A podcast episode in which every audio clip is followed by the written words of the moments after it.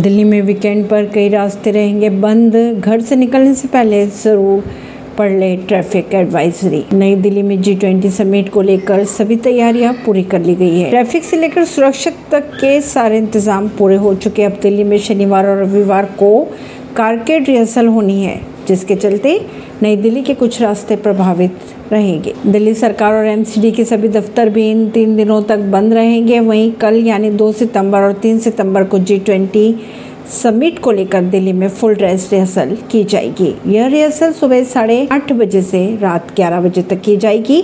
इस दौरान दिल्ली के अलग अलग इलाकों में कारकेट नई दिल्ली की तरफ़ आएँगे। इसीलिए घर से निकलने से पहले एडवाइजरी ज़रूर पढ़ लें। परवीन सिंह नई दिल्ली से